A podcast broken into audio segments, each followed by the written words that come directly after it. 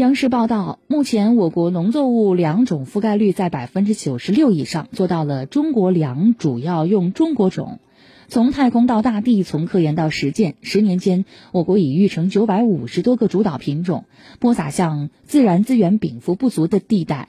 和国际先进水平比，还存在一定差距。打好种业翻身仗，我们科研团队和专家正在努力的赶超当中。